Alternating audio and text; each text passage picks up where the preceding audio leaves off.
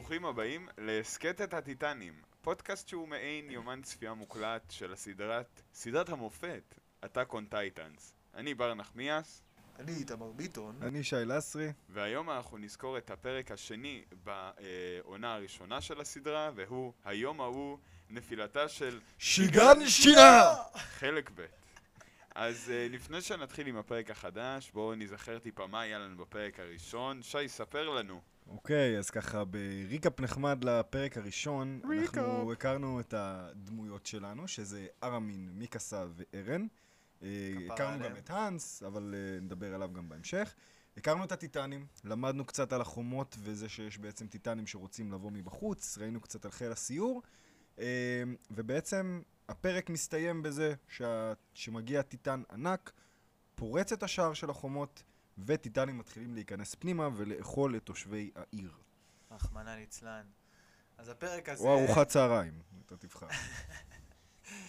הפרק הזה נפתח, ב, אם אני לא טועה, בארמין, שעושה לנו איזה קטע קצר כזה, של מספר קצת על ההיסטוריה, לפני כך וככה שנים, באו הטיטנים, עניינים, קרו. ארמין מספר שלפני, אה, לדבריו, לפני מאה שנים הגיעו בעצם הטיטנים, אה, ומאז הם פחות או יותר נותנים לאנושות בראש.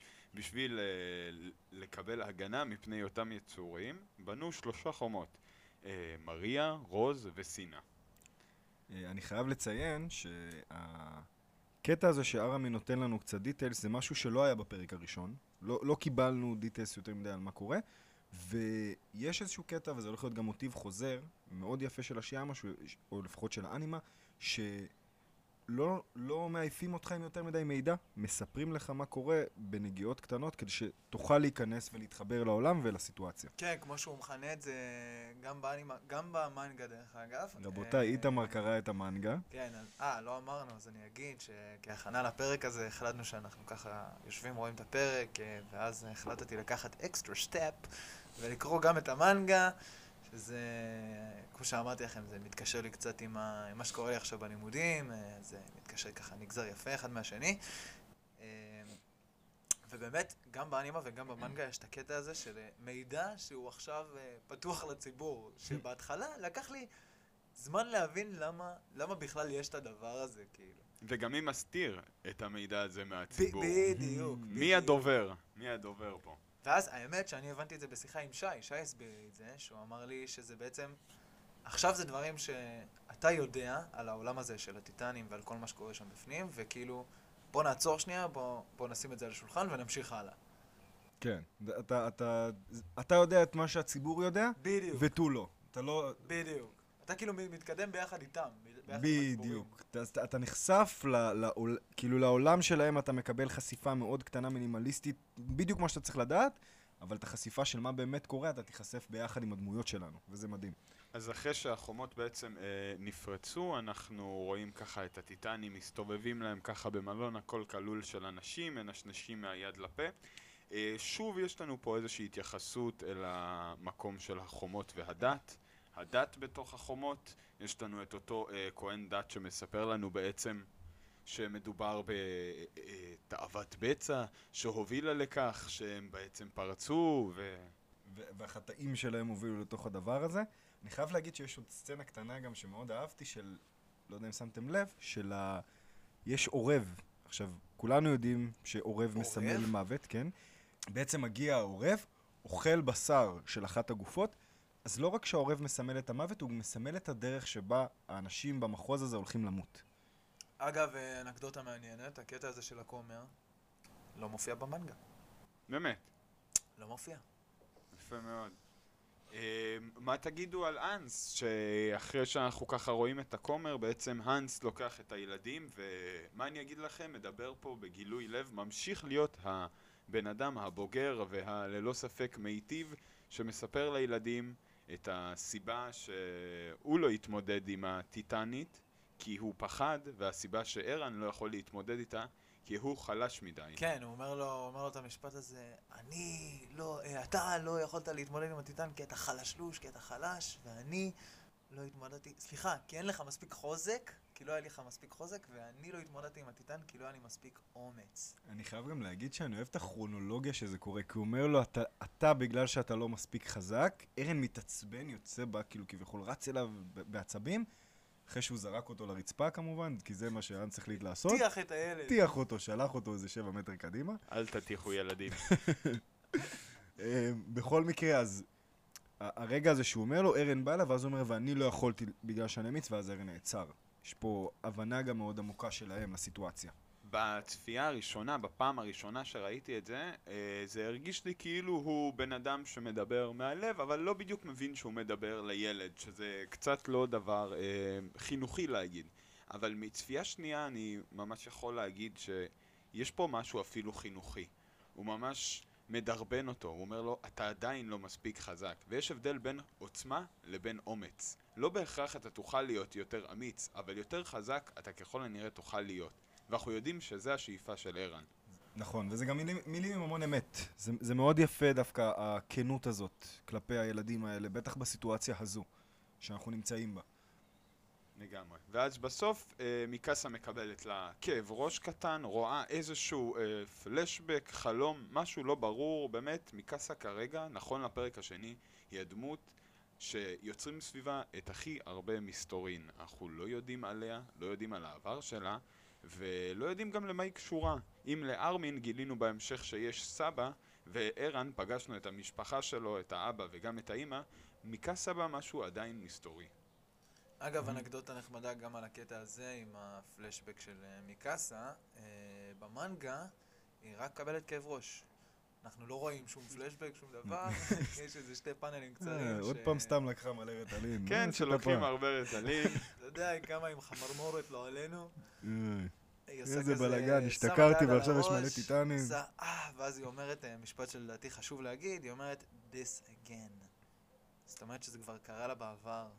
זהו, אני- מקהלה, כן. אני חייב גם להגיד שאחד מהדברים שקורים ב- ב- במנגו באופן כללי, ואני יודע שקרה אצל אשיאמה גם, אה, לאו דווקא בסצנה הזו, זה בעצם שהוא כתב דברים שהוא עשה במנגה, ואז הוא, הוא התחרט על איך שהוא צייר אותם במנגה, והיה חסר לו שם משהו, והוא החליט, והוא ביקש לשנות אותם באנימה. אה, אשכרה. אז אה, אני לא יודע אם זה קרה ב... אוקיי, אז זה תיקן דברים באנימה. אבל זה זהו. צורות שהוא רצה להציג דברים. בדיוק, דברים שאחרי זה בדיעבד הוא אמר, חס... אולי חסר שם משהו. עכשיו, יכול להיות שזה לא קרה בסצנה הזו, אבל זה מעניין לדעת שזה דברים אומן שעוד קורים. קלאסי, מסתכל על האומנות שלו איזה תקופה אחרת, אומר, איי איי איי, זה פח של דבר הזה. זה גם כל כך שונה ממה שעושים עד עכשיו עם מנגה בסדרות, בשלל הסדרות, מהמם. שזה המנגה זה הצד האומנותי, והאנימה זה הצד האומנותי, פלוס 300 פילרים, ואנחנו, כל מה שאנחנו מוסיפים זה בשביל שנוכל למכור יותר בובות של טנטן הצבי. נכון? קראו לו טנטן? אה, מוואן אה, פיס? וואן פיס, אה, זו One דמות שאני מאוד Piece, אוהב. זה- דמות שאני כן, מאוד כן. מאוד צ'ופר. אוהב. את זה תשמעו ב... צ'ופר. אה, צ'ופר. בפודקאסט הוואן החדש שלנו. אז ארמין מחכה אה, למיקאסה וערן על הספינה, הם אה, בעצם, הוא וסבא שלו רואים אותם כשהם עולים, והילדים נראים כמו חיל הסיור שחזרו טראומטיים, רק בקטן יותר. יש לנו פה ילדים שליבי יוצא אליהם, באמת, חוו כל כך הרבה. שיט. וחייב לציין גם שיש פה איזשהו עניין גם שהסבא מסיב את תשומת ליבנו לסיטואציה, הוא גם אומר, תסתכל על העיניים שלהם. זה לא סתם, זה עיניים של מה, אתה יכול להבין רק מזה מה הם עברו. אוקיי, אז uh, יש את הקטע המזעזע הזה. אם אני לא טועה, ארן בוכה שם על הסירה, הוא תופס את הדמעה שלו ביד, ואז הוא צועק כזה מהקצה של הסירה, אני אהרוג את כל הטיטנים! ואז... לא רק שהוא, לא רק שארן מתעצבן ו- ובוכה וזה, יש שם גם משפטים מאוד מאוד חזקים, כי יש פה איזשהו עניין של פלשבק עוד פעם להאנס, שאומר לו, אתה לא היית חזק מספיק. נכון. ואז הוא אומר לעצמו, בגלל שאנחנו לא היינו חזקים מספיק, האנושות צריכה להיאכל, זאת הסיבה. ואז משם יוצא, יוצא הפרץ כעס שלו, שראינו כבר מה, מהפרק הקודם, של אני אהרוג את כולם, אני, אני אשחרר אותנו לחופשי, אני, אני לא מוכן אני לקבל ש- את המציאות הזאת. זה גם נורא מחזק אצלך בתור צופה את ה... כאילו... חוסר אונים הזה, שאני רואה דברים כאלה תמיד עובר לי בראש, איך, איך, איך הם יפתרו את העלילה הזאת? איך האנשים המיניאטורים האלה ינצחו את המפלצות הענקיות האלה? אני מת לדעת מה הפתרון העלילתי לדבר הזה. גם עוד נקודה מעניינת פה, זה, זה לא רק נותן לך להבין את הקושי, אלא להבין גם שבסופו של דבר מדובר בילד אה, בואכה נער. ככה מגיב ילד עצבני. לקחו לי, עשו לי, אני אהרוג את כולם, אני אלחם בהם, ראש בקיר, אה, לא, לא, לא, לא. ככה מגיב ילד עצבני. אה, ואז ככה, כשאנחנו רואים את כולם עומדים להיכנס, דברים עומדים סוג של להיפטר, מגיע uh, the one and only, טיטן התות בננה. הטיטן האהוב עליי מכל הטיטנים, חבר'ה, הטיטן המשוריין. נראה כמו הפעם. הונדה סיביק, בגדול. יש לו גם סמל גם... הבנתי. אה, כן, הוא מגיע עם סמל. זה פעם ראשונה שאנחנו רואים טיטן שאולי יש לו איזושהי הבנה קטנה של העולם, אה, לפחות ככה זה נראה. הוא גם טיטן חתיך, יש לציין, בלונדיני, לסת מרופט, אה, הוא כולו משופצר. אין ספק חשוב- שהוא שונה, לא רק זהו, חשוב בגודל. לציין, שונה מכולם. שונה מאוד. לא ראית עד עכשיו זה כבר טיטן לא גושי כזה. הבשר האלה שאתה רואה רץ מתחילת הסדרה. צעדים מחושבים, ולא אה, ג'לי שאתה מקבל בצבא שגידל רגליים. זהו, זה גם הפעם הראשונה שאתה מתחיל להבין שיש פה איזושהי כנראה תוכנית. היה עכשיו איזה טיטן ענק 50 מטר, סבבה, הוא שבר, אולי הוא בא ממש רעב, אמר לחבר'ה שלו, די, הלך?" נמאס לי. והוא נעלם אגב, נכון? נכון. אף אחד לא יודע מה קורה איתו, או לפחות אנחנו לא ראינו. ואז יש פה טיטן שמגיע, הטיטן המשוריין, והדבר הראשון שהוא עושה, הוא נכנס לאיזה עמדת קרב של ריצה, כמו אצן כן, מטורף. יש לו כבר שליטה על הגוף שלו, הוא כבר לא... אה, כמו שאמרנו, גוש בצק. בדיוק, והוא פשוט נותן דוך בלי לעצור כדי לשבור את השער, את השער הבא. אם שברנו לפני זה את השער של חומת שיגנשינה, של המחוז, המטרה עכשיו זה לשבור את השער של חומת מריה ולהיכנס פנימה לתוך החומות. יש פה תוכנית. חד משמעית, גם אה, אנקדוטה מעניינת מהמנגה, שזה, כשאני ראיתי את האנימה, אני כאילו, לא שמתי לב לזה, אבל יש קטע שממש אחרי שהוא בעצם שובר את החומה, הוא עוצר, ואז הוא נותן איזה מין אה, גרפס קיטור כזה, כזה צסס. נכון, גם ככה. בסדרה רואים את זה. יכול להיות שהוא ואז, ישן אה, משהו לפני. וב- ובמנגה לא פסחו על הקטע הזה, זאת אומרת, במעבר מהמנגה לאנימה, שני הקטעים האלה מופיעים, מה שגורם לי לחשוב שאולי יש להם איזושהי חשיבות ואיזושהי פרשנות לזה שה... כאילו הטיטנים האלה, גם להם יש מגבלות, הם אולי מתעייפים, אה, זה נותן לך איזושהי הצצה לתוך המכניקה של טיטן בעצם, אה, איך זה עובד ולמה... ולמה הדברים האלה זהו, קורים. אני חייב להגיד גם שאחרי הקיטור יש פתאום, כל הגוף שלו כזה גם משתחרר באיזה, יש ממש סיטואציה שכל ה... כן, אתה נכון. מרגיש כאילו שכל ה... ההכנה הזאת, העמוד שהוא נכנס אליו, זה מוד מאוד ספציפי שכנראה איזה מתקפה של איזה משהו... אוקיי, אז אה, הטיטן המשוריין שלנו פורץ את החומה. אגב, שאלה ששאלתי את עצמי, בעצם, הטיטן הענק אה, פירק את החומה הראשונה של אה, שיגנשינה שם, ואז אה, בעצם בא הטיטן המשוריין ופורץ את חומת... איזה חומה זאת? זה עכשיו מריה. מריה. מריה. פורץ את חומת מריה, וזה לא נראה כאילו שזה היה לו יותר מדי קשה, יותר מדי בעייתי, ואז אני שואל את עצמי, למה הוא לא ממשיך הלאה? אה, אני, אני חושב שיש פה איזשהו עניין של, של שוב, של, יש פה תוכנית. זה סבבה, אתה, בסוף יש פה טיטנים שמגיעים מחוץ לחומות. הם עד עכשיו לא היו בפנים, הם לא מכירים את החומות.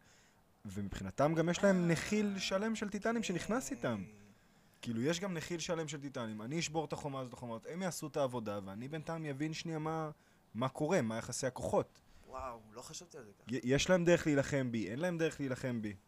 הטיטן הזה גם, הפריצה של החומות שלו הייתה מאוד סימבולית, כי כשערן רואה את זה, הוא מבין לראשונה שהוא לא הולך לחזור הביתה בזמן הקרוב. לא רק לאזור, נכון. אלא אה, פשוט לא הולך לחזור לבית שבו אימא שלו נאכלה, שבו הוא אה, גדל, הבית שאליו אבא שלו אומר לו שהם יחזרו כשהוא יחזור מאותו טיול.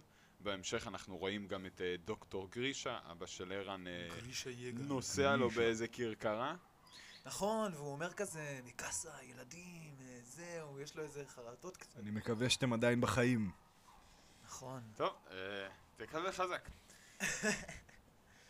ומפה אנחנו ממשיכים לסצנה של החלום של. אה, אוי, חלום מזעזע. חלום זוועה, מזעזע. זוועה. שאי אפשר באמת להבין מה קורה שם. דוקטור גרישה שוב מגיע, ועוד אה, עוד מעללים מ- מ- ממשפחת הגרישאז. מקבלים פלשבקים של אה, מזרק באוויר, וגרישה צועק!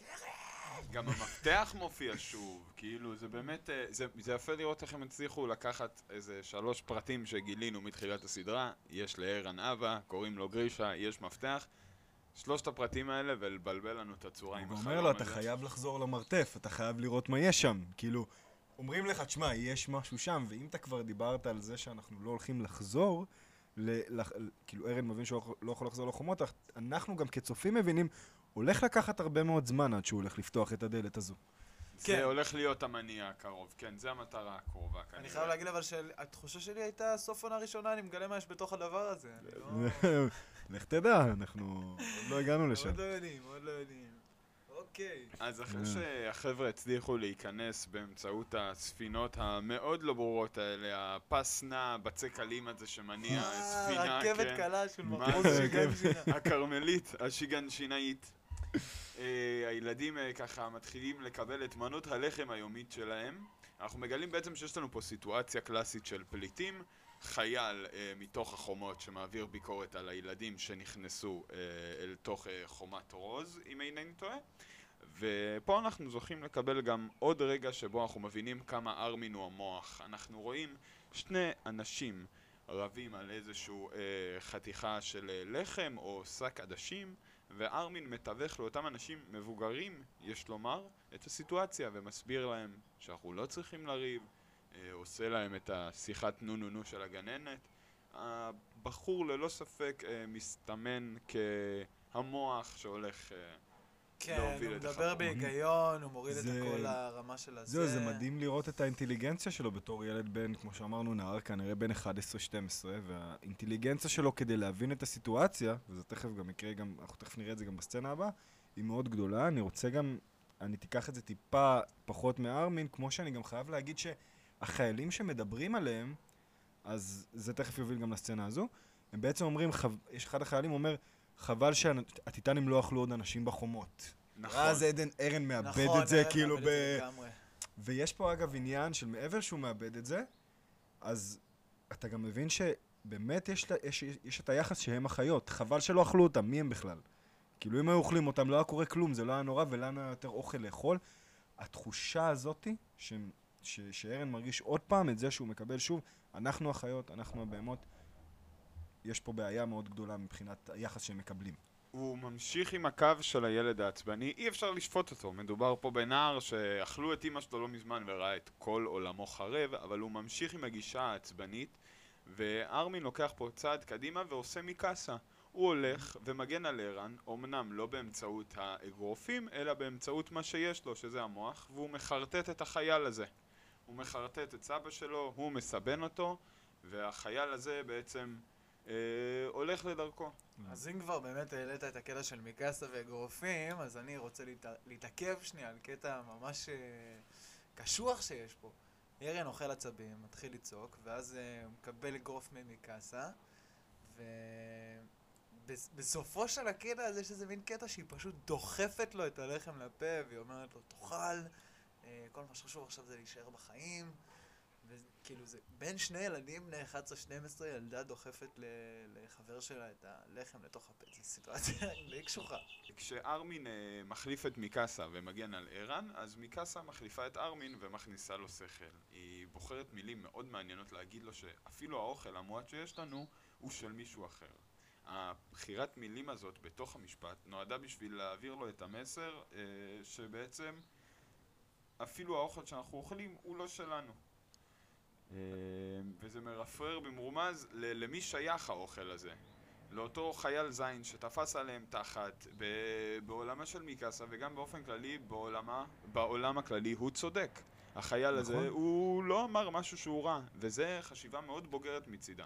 אני אגיד גם מעבר לזה, ששוב יש פה עניין שמיקאסה משתמש- משתמשת קצת בהיגיון של האנס מול ארן. היא, היא מזכירה לו עוד פעם, אתה לא מספיק חזק עכשיו, אנחנו לא מספיק חזקים, אין לנו את האמצעים כרגע לעשות מה שאנחנו רוצים, אנחנו חלשים. תזכור את זה, תקבל את זה. אה, ואני חייב להגיד עוד משהו גם בתוך החלפת מילים הזו.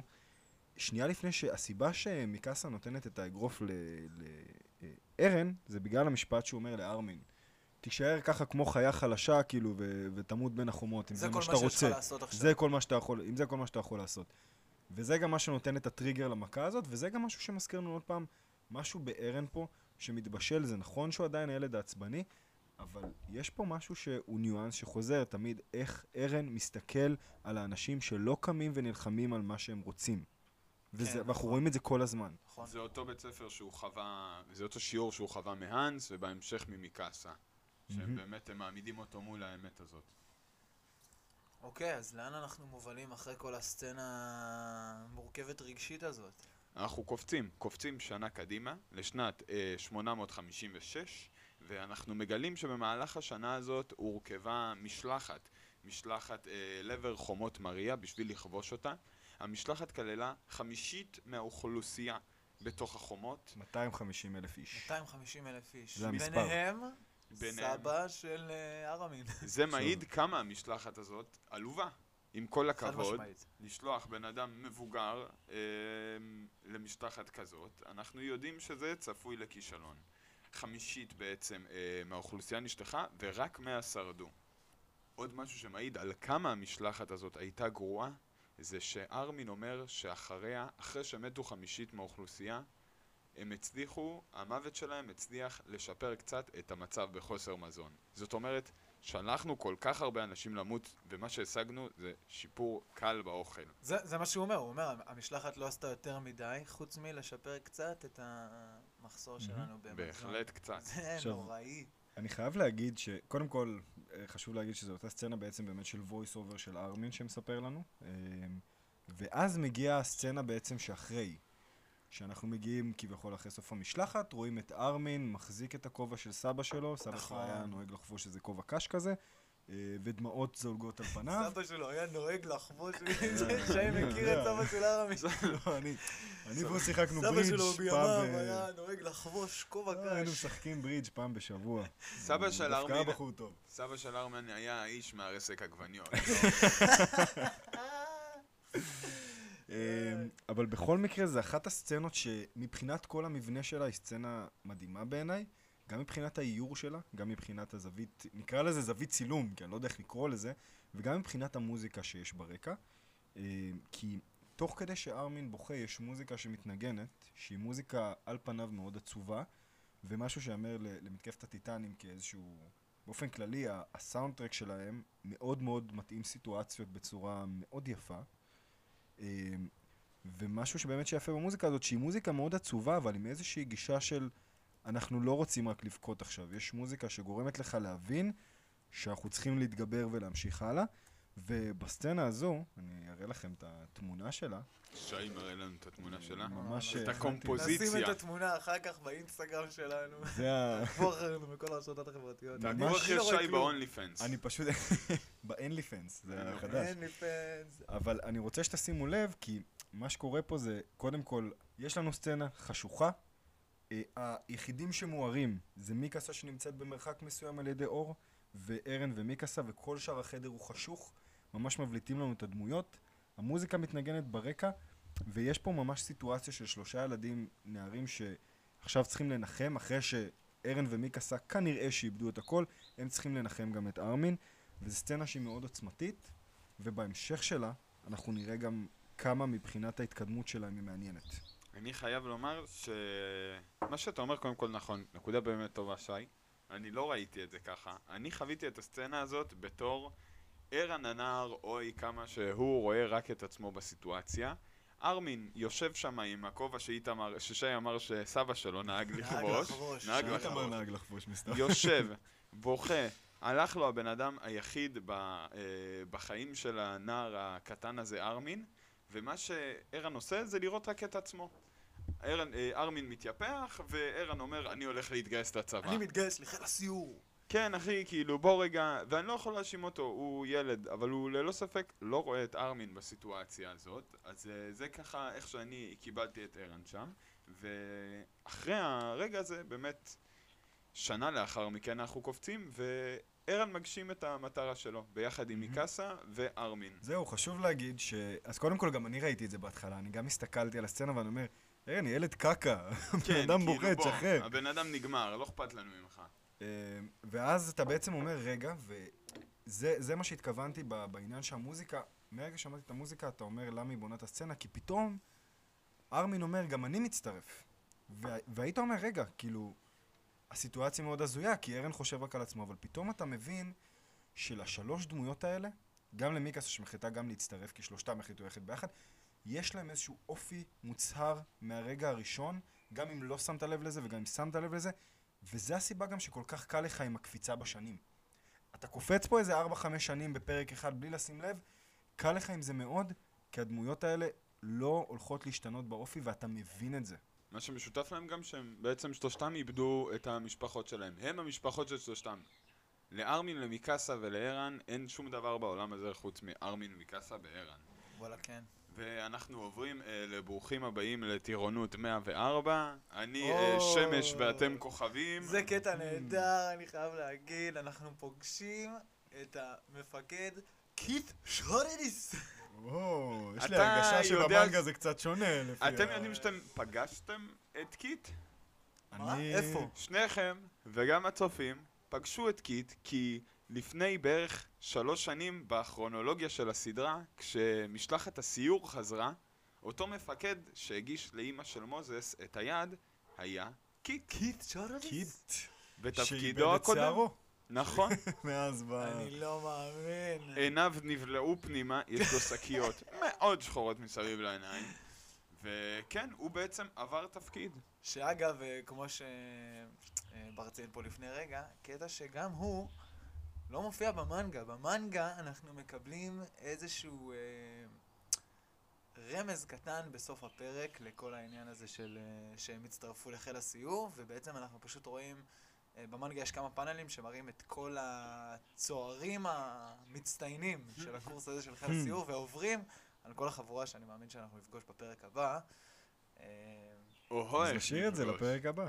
נשאיר את זה לפרק הבא. אני רואה שאתה מתרגש לדבר עליהם. אבל. יש, אה, חשוב לדבר על קטע אחד שיש בסוף הפרק הזה, שאנחנו מקבלים איזשהו זום לפנים של ארן, ואחרי שהמפקד שם אומר, אתם אה, אפסים, אתם, הוא נותן שם נאום כזה, של האם אתם תהיו עוד אה, סתם אנשים רגילים, או שתאהבו את החומה, את המגן האנושי על, אה, נגד הטיטנים, ואז ארן יש לו שם זום על הפנים, והוא אומר, אל תדאג, נשמה, אני אהרוג כל אחד ואחד מהם.